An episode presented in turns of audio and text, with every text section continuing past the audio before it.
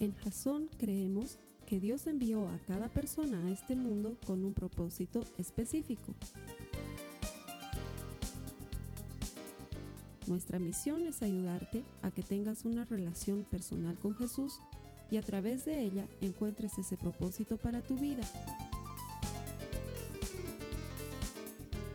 Queremos ayudarte a alcanzar ese propósito. Es nuestra oración que este podcast te ayude a tener visión, a tener jazón.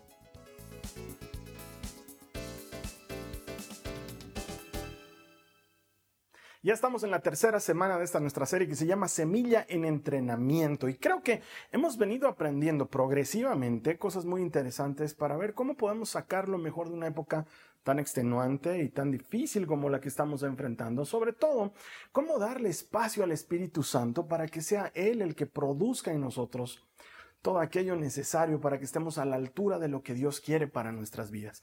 La primera semana aprendíamos cómo si el grano de trigo cae en tierra y muere, da mucho fruto. Esto significa que debemos dejar aquellas cosas viejas, aquellas cosas de nuestra anterior naturaleza, debemos dejarlas atrás, incluyendo no tocar, no contaminarnos, no volver a aquellas cosas muertas, pasadas de nuestra vida que no nos hacen nada bien. Y la segunda semana, es decir, la semana pasada, aprendíamos cómo esto del entrenarse en el espíritu es como cambiarse de ropa, despojarse de la vestidura anterior y ponerse la nueva vestidura que el espíritu tiene para nosotros, pero haciéndolo un poco hoy, un poco mañana, paso a paso. Ahora no olvidemos, en todo esto es Dios el que nos está guiando, Dios el que está operando en nuestras vidas y por eso podemos confiar, como dice Filipenses 1.6, que el que comenzó la buena obra en nosotros la va a concluir hasta el día de Jesucristo. Hoy vamos a entrar más profundo todavía, como siempre hacemos en la serie. Te has debido dar cuenta que empezamos a rascar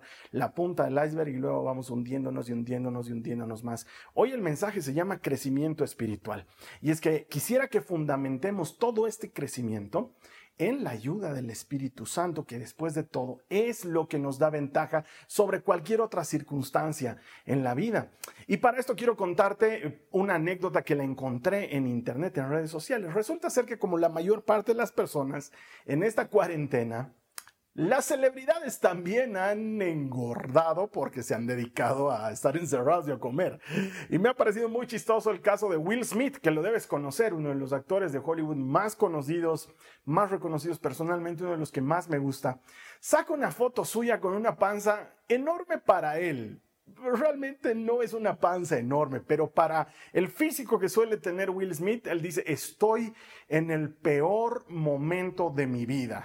y claro, para él, para cómo es él, está pasoncito, ¿no? Y entonces ha empezado a entrenar y muestra en sus redes sociales cómo se está sacando la mugre por lograr tener otra vez el físico que suele tener y me imagino que además lo debe estar haciendo para alguna película, debe estarse preparando para alguna película y siempre me ha sorprendido cómo los actores de Hollywood, las, las actrices de Hollywood tienen esa capacidad de meterse tanto en personaje que o logran un físico envidiable o logran perder peso hasta verse enfermos o logran engordar para ciertos papeles. Siempre me ha parecido sorprendente en la manera en la que lo hacen. Uno de esos que me tiene igual sorprendidísimo es Dwayne Johnson, que la mayor parte de las personas lo conocen como La Roca, ese luchador de la lucha libre americana que ahora es la estrella mejor pagada en Hollywood, el, probablemente el más famoso del momento.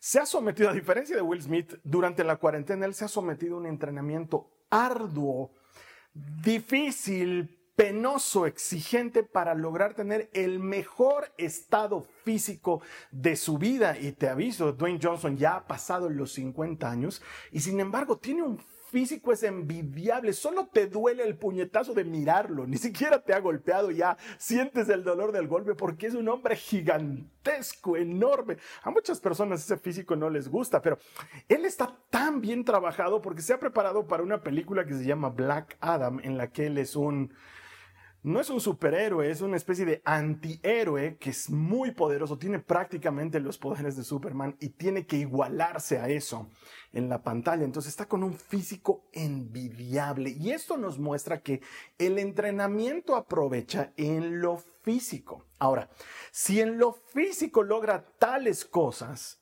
¿cuánto más no logrará en lo espiritual si somos capaces de entrenarnos? Con razón Jesús les dice a sus discípulos, velen y oren para que no caigan en tentación, porque el espíritu quiere, está listo, pero la carne es débil.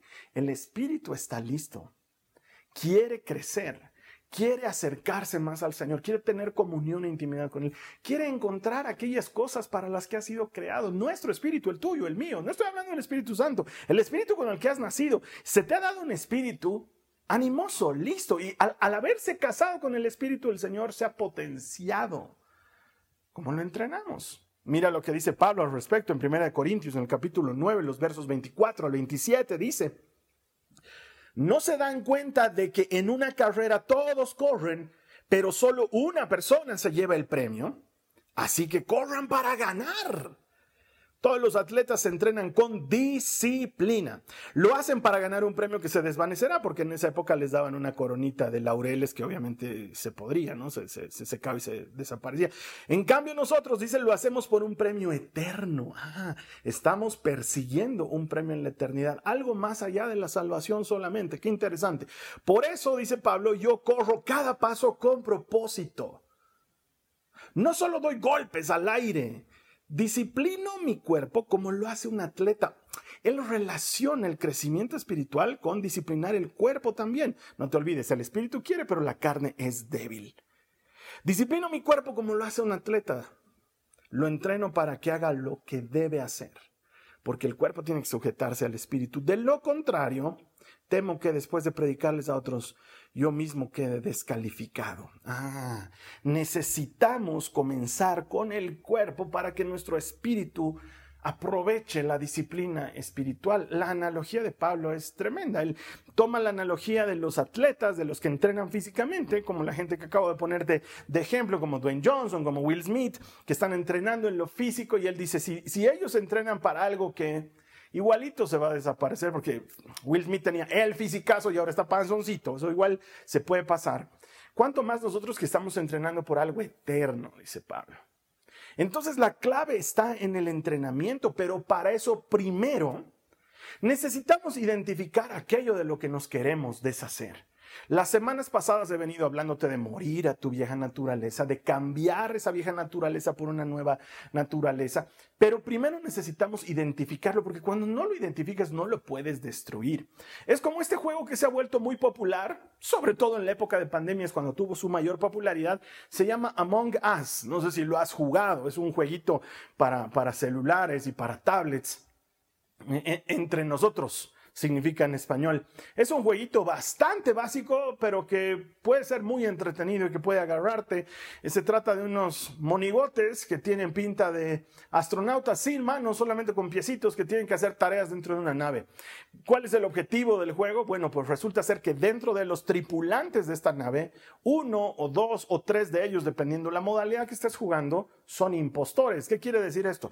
Que no son tripulantes, se ven como tripulantes, se comportan como tripulantes, hacen cosas que hacen los demás tripulantes, pero en realidad son asesinos. Y lo que hacen es matar a la al resto de la tripulación. Entonces, ¿de qué se trata el juego? De que o ganan los tripulantes descubriendo quién es él o los asesinos, o ganan los asesinos matando a todos los tripulantes de la nave. Bastante básico. El tema es que el asesino, el impostor, se ve exactamente igual a los demás tripulantes y por eso el juego tiene su grado de dificultad porque no puedes destruir lo que no puedes identificar.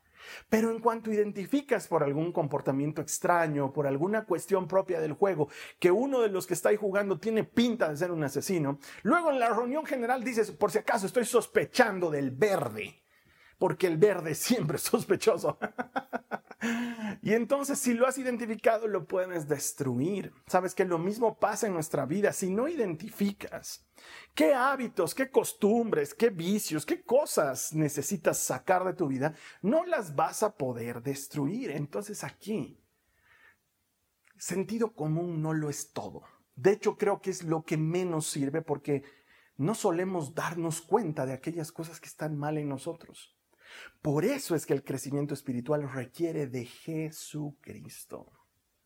Tenemos que pedirle a Él que sea el que nos ayude a encontrar la falla. Mira lo que dice la palabra de Dios en el Salmo 139, en, el verso, en los versos 23 al 24. Dice, examíname, oh Dios, y conoce mi corazón. Pruébame y conoce los pensamientos que me inquietan. Mira lo extraordinario esta oración. Señálame cualquier cosa en mí que te ofenda y guíame por el camino de la vida eterna. En esta oración audaz, David le pide al Señor y le dice, mostrame qué estoy haciendo mal, mostrame qué necesito cambiar, mostrame qué hay en mi vida que no esté dando fruto, porque a veces no te das cuenta. Es más, la mayor parte de las personas están obrando mal creyendo que lo están haciendo bien. Por eso es muy importante la opinión de otros. ¿Qué te dicen los demás? A lo mejor tu esposa te dice continuamente, ¿sabes qué? Ya parala con esto, ya no hagas esto. O a lo mejor es tu esposo el que te lo dice, ya no hagas esto. O tienes amigos o amigas que te dicen, estás yendo muy duro por este camino, mejor no lo hagas. Escuchas voz de alerta, pero tal vez no te das cuenta la voz más importante y es la voz del Señor. Tener el coraje de orar como en esta oración y decirle, Señor, mostrame qué tengo que sacar de mi vida. Y a partir de que haces esa oración, te advierto, la prédica de hoy es súper práctica, así que deberías estar tomando notas, deberías agarrar la buena costumbre de anotar, porque te vas a olvidar. Ya para el miércoles esto se va a haber pasado, te lo aseguro. No es porque la prédica sea mala, no es porque tengo capacidad de adivinar lo que va a suceder, es porque las estadísticas y la ciencia lo dicen. La gente olvida hasta el 72% de lo que ha estudiado o recibido en una información dos o tres días después. O sea que para el miércoles esto ya estará olvidado, a menos que tomes notas. Número uno, toma nota de qué haces después de orar esta oración audaz, prestas atención a lo que el Señor te va a decir, por ejemplo, en su palabra. Asumo que le estoy predicando a cristianos y asumo que los cristianos leen la Biblia. El Señor va a empezar a mostrarte por medio de su palabra o tal vez escuchando una prédica, tal vez escuchando esta prédica. Te va a empezar a mostrar qué cosas tienes que abandonar. Te va a mostrar claramente qué cosas no le agradan. ¿Por qué? Porque le has dicho, Señor, mostrame, escudriña mi corazón, indaga, hazme ver lo que no te agrada, lo que tengo que sacar de mi vida. Y Él va a empezar a mostrártelo. Presta atención a su palabra, a lo que te dicen las escrituras, a lo que te dice por medio de las predicaciones, por un libro cristiano que estés leyendo, por cualquier cosa que contenga su palabra. Aunque yo soy un firme creyente de que Dios te puede hablar también en una cartelera de cine, Él puede hacer lo que sea porque Él es Dios. Pero la fuente confiable, la primera, la principal, siempre va a ser su palabra. Lo segundo, empezá a prestar atención a lo que sucede en tu corazón. Porque bien dicen las escrituras que Dios pone en nosotros tanto el querer como el hacer. Entonces te puedo garantizar que si tienes alguna idea genial, sobre todo alguna idea que involucra pureza, perdón, santidad, te aseguro que eso no viene de tu carne, no viene del enemigo, eso viene del Señor y te lo está mostrando en tu corazón. Entonces empezá a prestar atención a las cosas que el Señor pone en tu corazón. Tal vez Él pone en tu corazón reconciliarte con alguien más. Tal vez el Señor pone en tu corazón hacer una llamada telefónica que lime las asperezas entre tú y un familiar. Tal vez el Señor pone en tu corazón convicción de pagar cierta deuda que tú decías, no voy a pagar. No, ahora la, te dices, ¿sabes qué? No seas cara dura, paga lo que debes. Presta atención a lo que empieza a suceder en tu corazón porque Dios pone en nosotros el querer y el hacer. Y lo tercero que puedes hacer es discernir las circunstancias a la luz de la palabra. Y esto te lo digo por esto. Mucha gente se, vive por señales, ¿no? Dice entonces, si llego tarde y ya no hay micro, eso quiere decir que no quieres que vaya al trabajo. No, no vivas por esas macanas. Las circunstancias adversas, una puerta cerrada, no siempre significa que Dios no quiere que vayas por ahí, así como una puerta abierta no siempre significa que Dios quiere que vayas por ese lugar. Y entonces, ¿cómo me doy cuenta, Carlos Alberto? Pues tienes que empezar a tener comunión con el Señor para que Él, por medio de lo que Él trabaja en tu corazón, por medio de lo que Él te muestra en su palabra, te muestre y te ayude a discernir lo que está sucediendo con las circunstancias. Si una puerta cerrada significaría que no debemos avanzar, Josué nunca hubiera dado vueltas alrededor de Jericó para que los muros caigan, ¿me entiendes? El que haya oposición en tu vida no significa, no necesariamente significa que Dios no quiere que vayas por ahí. Es más, debo decirte que al momento estoy viviendo una de las épocas de mayor oposición en mi vida ministerial. Como nunca antes no podemos y no podemos y se nos cierran las puertas y se nos cierran las puertas en todo, en, en, la iglesia como tal, en los servicios, en los ministerios, con algunos líderes, oposición, oposición, oposición, ¿y sabes qué? Voy a seguir peleando, pues, porque sé lo que el Señor me ha dicho que tenemos que hacer y le creo y una puerta cerrada en mi cara jamás puede significar que yo me rinda a lo que Dios me ha dicho que tengo que hacer. Entonces aprende a dejarte conducir por el Espíritu Santo. Es que la gente quiere la magic pill, quiere abrir la Biblia y que la cita bíblica le diga lo que tiene que hacer. No quiere pasar tiempo orando, no quiere pasar tiempo escuchando al Señor, estudiando su palabra y dejando que su corazón se conmueva por las escrituras. Y quizás me digas, es que yo recién conozco al señor Carlos Alberto, entonces no, no sé. Busca apoyo en oración de alguien que te ayude a distinguir lo que está pasando en tu vida. ¡Ey! No con tu ex. Ay, si los conozco, ¿no? Estoy pasando por un momento tan duro, entonces, como es la que más me conoce, le he whatsappeado, no le he dicho a ver si me ayudas a orar, y entonces ahora nos estamos reuniendo a orar, pero solo para orar, Carlos Alberto, no estoy tratando de reavivar el fuego de ninguna llama anterior. No me tomes el pelo, tú sabes por qué estás yendo a hurgar el hormiguero. Hay tantas otras personas que te pueden ayudar. Es más, el consejo más bíblico que te puedo dar al respecto es buscar ayuda. Si eres hombre, con algún hombre, con algún varón de la iglesia que tenga conocimiento de la palabra, que tenga una vida de integridad y que te ayude. Y si eres mujer, busca ayuda en alguna dama de la iglesia, alguna de esas mujeres empoderadas del Espíritu Santo, llenas de palabra del Señor, que te ayuden a entender lo que el Señor quiere para tu vida. Busca apoyo, busca ayuda en alguien. Mira lo que dice la palabra de Dios en Juan 16, en el verso 13, dice, cuando venga el Espíritu de verdad, y eso ya sucedió desde Pentecostés, Él los guiará a toda la verdad. Él no hablará por su propia cuenta, sino que les dirá lo que ha oído y les contará lo que sucederá en el futuro. Ah, el Espíritu Santo es el que te va a guiar a toda la verdad. Entonces, si tú le dices, escudriñame, Señor, es el Espíritu el que te va a llevar a esas cosas que el Señor quiere mostrarte. Porque la palabra promete en Romanos 8:14 que los que son guiados por el Espíritu de Dios, esos son hijos de Dios. Y sabes que tú eres hijo de Dios, tú eres hija de Dios. Déjate conducir por el Espíritu Santo. Sí, es importante apoyarse en un hermano, en una hermana, porque necesitamos em, madurez espiritual para distinguir muchas cosas como parte del entrenamiento, hasta que seas capaz de por ti mismo escuchar al Señor y hacerle caso. Claro que sí, apóyate en alguien más. Por eso la palabra del Señor dice, el hierro con el hierro se afila y así el amigo se afila con su amigo. ¿Sí? Entonces hay que buscar apoyo, hay que buscar ayuda, pero lo primero, lo que necesitas hacer es identificar eso que tienes que sacar de tu vida. Anímate, pregúntale al Señor y déjale que Él lo haga para que entonces, como decíamos la semana pasada, puedas sacarte esa ropa vieja y revestirte de Jesucristo. Ahora, cuando se trata de ropa, hay dos tipos de personas.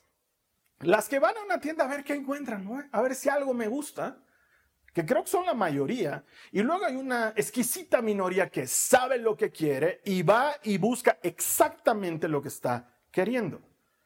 Entonces, esta analogía es perfectamente útil para lo que te estoy enseñando en la palabra de Dios.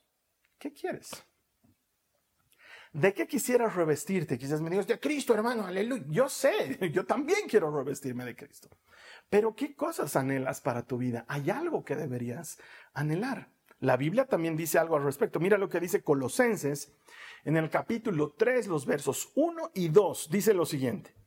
Si ustedes, pues, han resucitado con Cristo, busquen las cosas de arriba, donde está Cristo sentado a la diestra de Dios. Pongan la mira en las cosas de arriba, no en las de la tierra. Entonces ahí yo te pregunto, ¿qué quieres? ¿Qué quieres para tu vida? Algún buen hábito?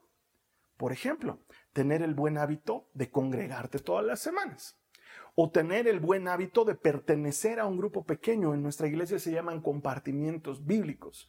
O tener el buen hábito, no sé, alguna cosa que sea un buen hábito espiritual para tu vida. Una cosa que tú consideres un buen hábito, leer las escrituras diariamente, pasar tiempo con el Señor, meditar en su palabra, tener compañerismo con otros hermanos, algún buen hábito. ¿Qué quieres? O algún talento.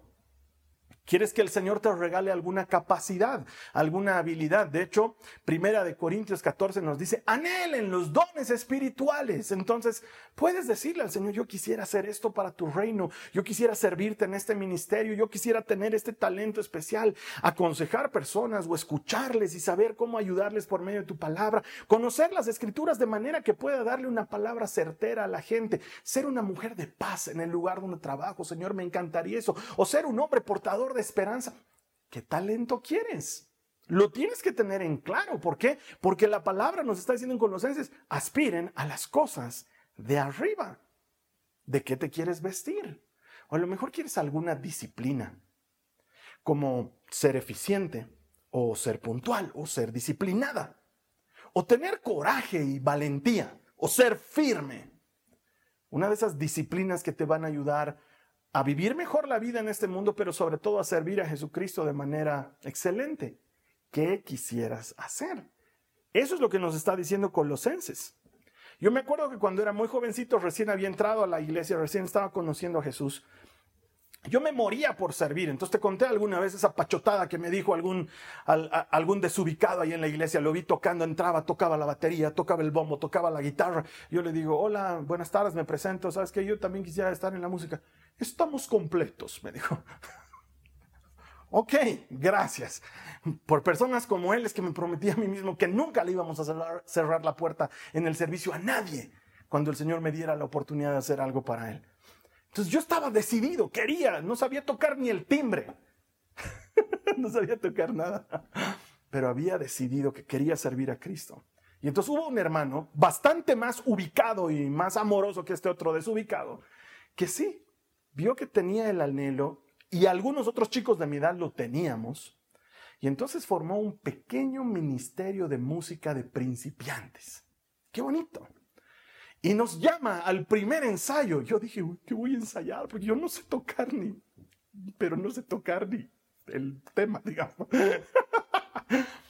y llego a la reunión, estábamos ahí una chica que supuestamente iba a cantar, un chico que no sabía tocar bajo, pero que él iba a ser el bajista, un chico que no sabía tocar la batería, pero él iba a ser el baterista, yo, que no sabía tocar nada, pero iba a hacer algo allá adentro. Y nos dice, bienvenidos al primer ensayo. Lo primero que vamos a hacer, como todo buen músico, es vamos a orar y vamos a compartir su palabra. Yo dije, what? Hoy hemos venido a ensayar música, pero bueno, hay que hacerle caso al que está dirigiendo, ¿no?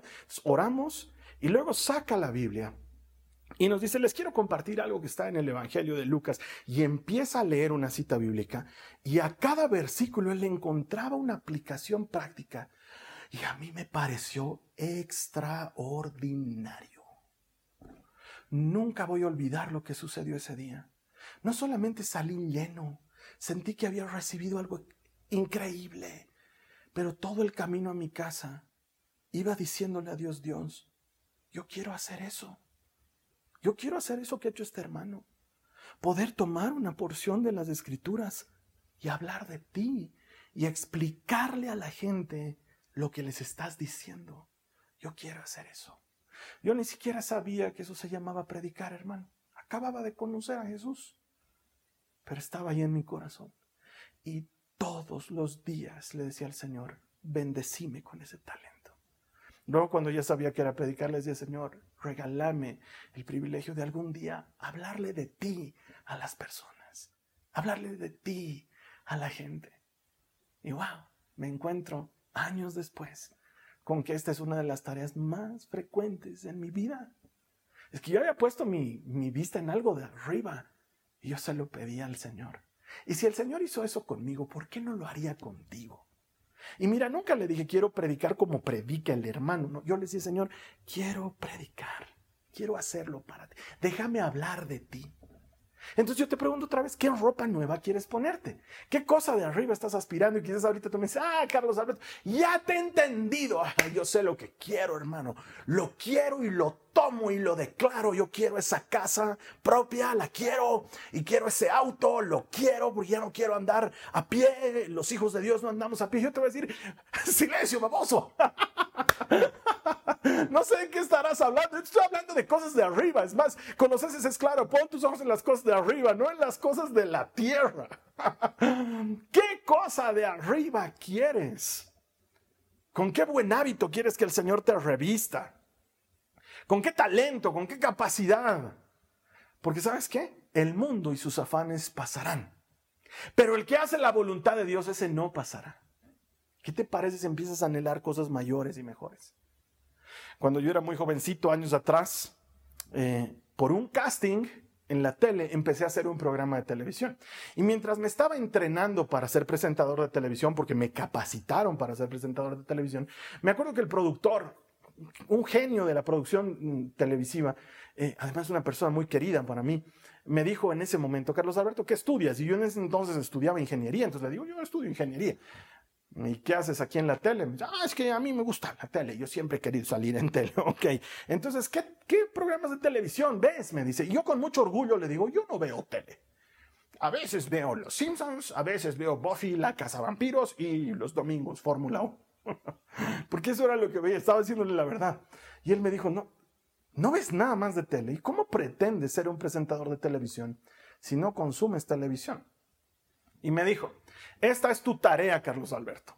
A partir de hoy, durante el próximo mes, me tienes que consumir tele tarde, mañana y noche. Tienes que ver tele nacional y tienes que ver tele del extranjero. Tienes que ver programas de televisión de entrevistas y tienes que ver programas de televisión de cocina. Y luego me tienes que contrastar la diferencia entre un noticiero en Argentina versus un noticiero en los Estados Unidos y cómo manejamos aquí el deporte y cómo lo manejan en España. Y quiero que veas enlatados y quiero que veas la diferencia entre una telenovela brasilera y una telenovela venezolana. Porque a partir de hoy, Carlos Alberto, si tú quieres ser presentador de televisión, tienes que consumir televisión porque no puedes dar lo que no tienes. Él en ese momento no lo sabía, pero me estaba enseñando uno de los principios más importantes de mi vida. Porque a partir de entonces, esa es una ley de mi vida. ¿Qué, Carlos Alberto? ¿Ves mucha tele? No. Consumo aquello que quiero dar. Veo miles de prédicas, leo cientos de libros, escucho en enseñanzas, la mayor parte del tiempo que tú piensas que estoy descansando, en realidad estoy estudiando algo de lo que me apasiona, de lo que hago, de lo que quiero hacer. Eso mismo es para ti. ¿De qué quieres vestirte? Hazlo. Empezá a consumir cosas de arriba. Empezá a consumir esas cosas que te van a ayudar a ser mejor en este crecimiento espiritual con el Señor. Mira lo que dice su palabra en Hebreos 12, los versos 1 y 2. Voy a leer la última parte del verso 1 y la primera parte del verso 2, que dice, corramos con perseverancia la carrera que Dios nos ha puesto por delante.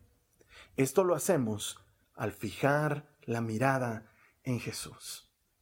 Si quieres entrenarte de veras, si quieres de veras crecer en el Espíritu, tienes que poner tus ojos en Jesucristo, en las cosas de arriba y empezar a anhelar aquellas cosas con las que quieres que el Señor te use y te bendiga, para que luego entres en el entrenamiento espiritual verdadero. Y sabes qué? Entrenar espiritualmente, el crecimiento espiritual es la cosa más práctica que existe en la vida. Imaginar que la vida espiritual es como un monje tibetano levitando con un tercer ojo, eso es muchas películas.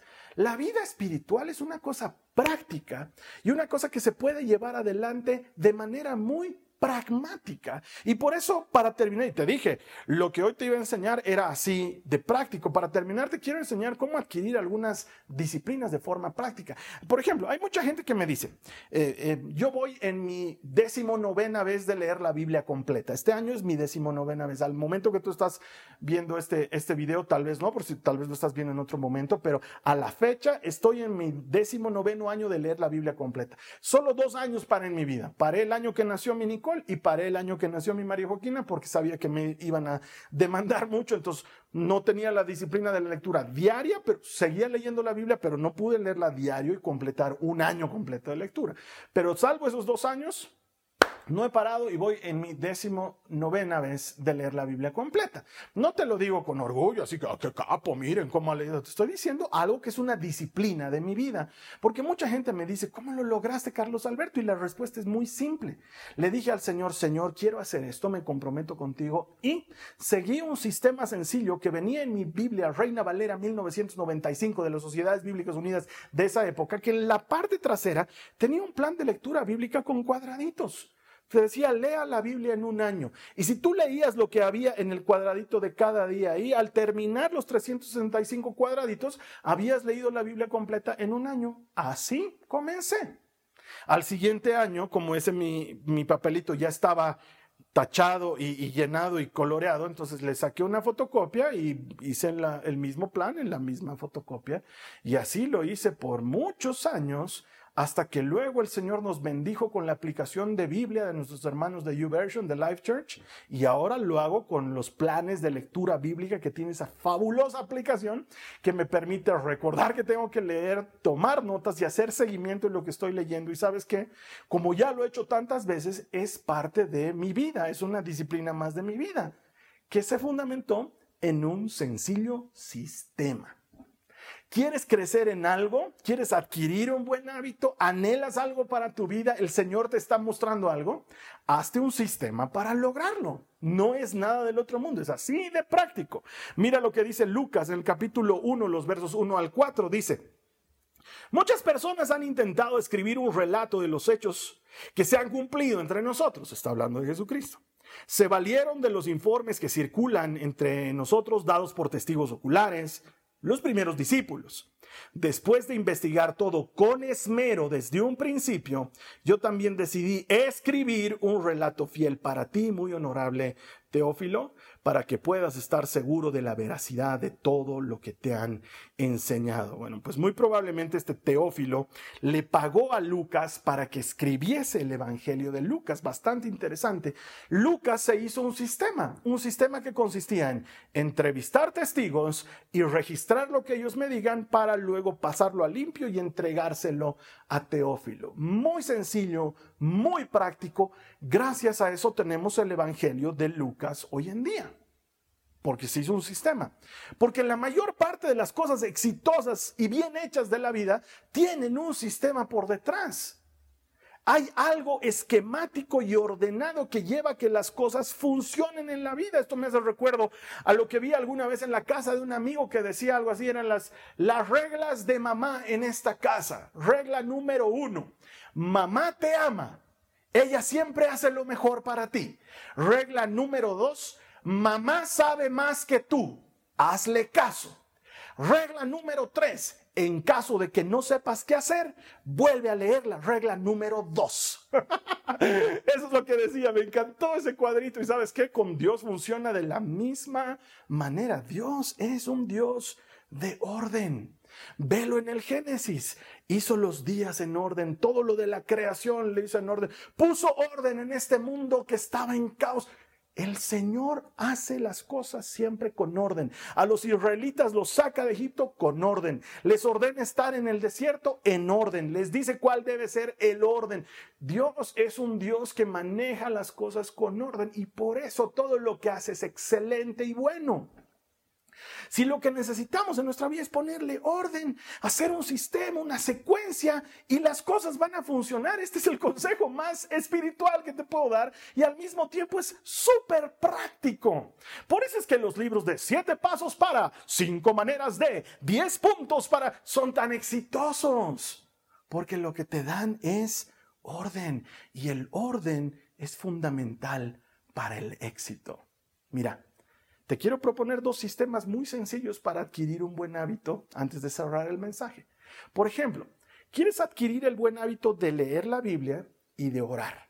Yo te propongo este sistema muy sencillo. Tiene cinco pasos, es bien facilito. Número uno, después de despertar, leo mi Biblia. Lo primero que hago, siendo mi celular, leo mi Biblia. El mensaje del día y con eso ya estás empezando a leer la Biblia todos los días. Después de leer mi Biblia, me ducho. Después de ducharme, desayuno. Después de desayunar, oro. Cuando le doy el último bocado a lo que sea que esté desayunando ahí, oro. 10 minutos, 15 minutos. Siempre va a ser mejor orar algo que no orar nada. ¿Sí? Y después de orar, comienzo mi día. Cinco pasos muy sencillos. La pregunta aquí es, ¿a qué hora debería despertar para que este esquema sencillo de cinco pasos funcione? Si luego esto lo logras mantener en el tiempo, luego de un mes vas a poder decir, todos los días he leído la Biblia y todos los días he orado este mes. Simple, fabuloso. Te pongo otro sistemita, otro modelo en tres pasos. Después de haber terminado mis actividades del día, registro lo que el Señor me ha enseñado hoy, lo anoto. Después de haber registrado lo que el Señor me ha enseñado hoy, oro. Después de orar, me duermo. Tres pasos muy sencillos. La única pregunta aquí es, ¿a qué hora debería estar terminando mi día para que este sistema funcione? Luego, si lo pones en práctica, después de, por decirte, un mes, vas a haber registrado todos los días algo que el Señor te enseñó y vas a haber orado todos los días. Sencillo, práctico, funciona. Es más, lo que acabo de transmitirte son cosas que hago todos los días en ese mismo orden. Entonces, te puedo garantizar que sirven y que funcionan. Solamente necesitas entrenar. No olvides, nosotros no intentamos, nosotros entrenamos. Y entonces puedes construir hábitos maravillosos a partir de esta mesa de tres patas. Pata número uno, lectura de la palabra. Pata número dos, oración. Pata número tres, registro, escribir lo que está sucediendo. Yo te he comentado que hace cinco años atrás he comenzado a escribir un diario de todos los días. Voy por mi quinto año. No he fallado ni un día. Y te puedo decir que me ha servido para ver ¿Por qué cosas estaba preocupado en algún momento y cómo Dios ha obrado después? ¿Qué cosas le estaba pidiendo a Dios y saber si me las dio o no me las dio? ¿Qué cosas me había estado enseñando Dios y luego comprobar si las he aprendido o si todavía me falta algo? He experimentado su bondad a través de registrar cosas que olvido con mucha frecuencia. Registrar puede ser algo muy útil y puede llevarte a un verdadero crecimiento espiritual. Mi hermana, mi hermano, entrenarte en hábitos puede ser la cosa más espiritual que hagas. Porque como ya te dije, no necesitas imaginar lo espiritual con una música ambiental, con cierto olor especial. Basta con que lo pongas en práctica. Pasos simples. Y que tengas la disciplina de hacerlo. Que le rindas cuentas a alguien más. Que busques el apoyo de alguien. Comenzando por decirle al Señor, mostrame que está mal en mí y luego poniendo tus cosas en las de arriba. Perdón, tus ojos en las cosas de arriba. Y luego empecé a acariciar al Señor haciendo algo en tu vida. Y dando testimonio luego. Yo antes no hacía esto y ahora lo hago. Yo antes no tenía esto otro y ahora lo tengo. El Señor lo logró. ¿Quieres orar al respecto? ¿Sabes por qué vamos a orar? Simple, le vamos a pedir al Señor, Señor, pone en nosotros la convicción de anhelar las cosas de arriba. Luego le vamos a decir, Señor, mostrame qué necesitas que cambie. Le vamos a decir, Señor, ayúdame a estar alerta a las formas en las que me muestres lo que necesito cambiar. Y luego, Señor, dame las fuerzas, conducime, guíame para cambiarlas. ¿Quieres hacer esto? Yo te ayudo. Práctico, simple. Cerra tus ojos. Repetí después de mí. Señor amado, muchas gracias me has estado hablando por medio de este mensaje. Quiero pedirte, Señor, que me ayudes a cambiar cosas en mi vida. Quiero pedirte, Señor, que me des la capacidad de distinguir qué está mal en mí y que tú también me muestres lo que ves que está mal en mí. Y yo pueda estar atento a todo esto, Señor. Quiero cambiarlo. Quiero entrenarme. Ya no quiero intentar ser mejor. De veras quiero ser nuevo. Quiero ser nueva. Jesús, ayúdame a mantenerme en estas disciplinas. Por medio de tu Espíritu, dame fuerzas para lograrlo. Ayúdame a no darme por vencido. Y si en algún momento fallo, a volver a hacerlo una vez más. Porque no estoy intentando, estoy entrenando. Señor, creo que lo más espiritual que puedo hacer en este momento es pedirte que seas tú el que me muestre lo que debo cambiar y abrazarme a ti para que lo cambiemos, Señor. Dame las fuerzas. Te pido que me guíes y me conduzcas. En el nombre de Jesús. Amén.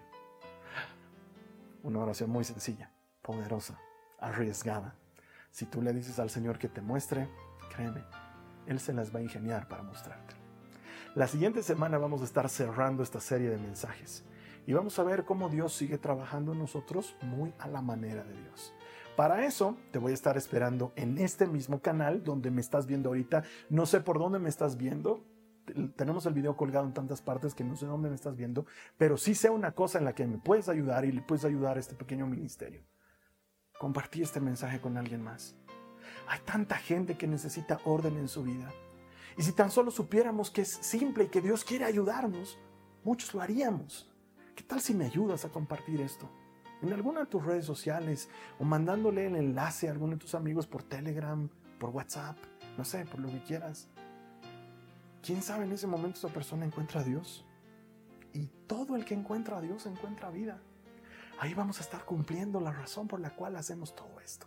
Y tú vas a ser uno de nuestros misioneros digitales ayudándonos en tan lindo propósito. Cuento con tu ayuda.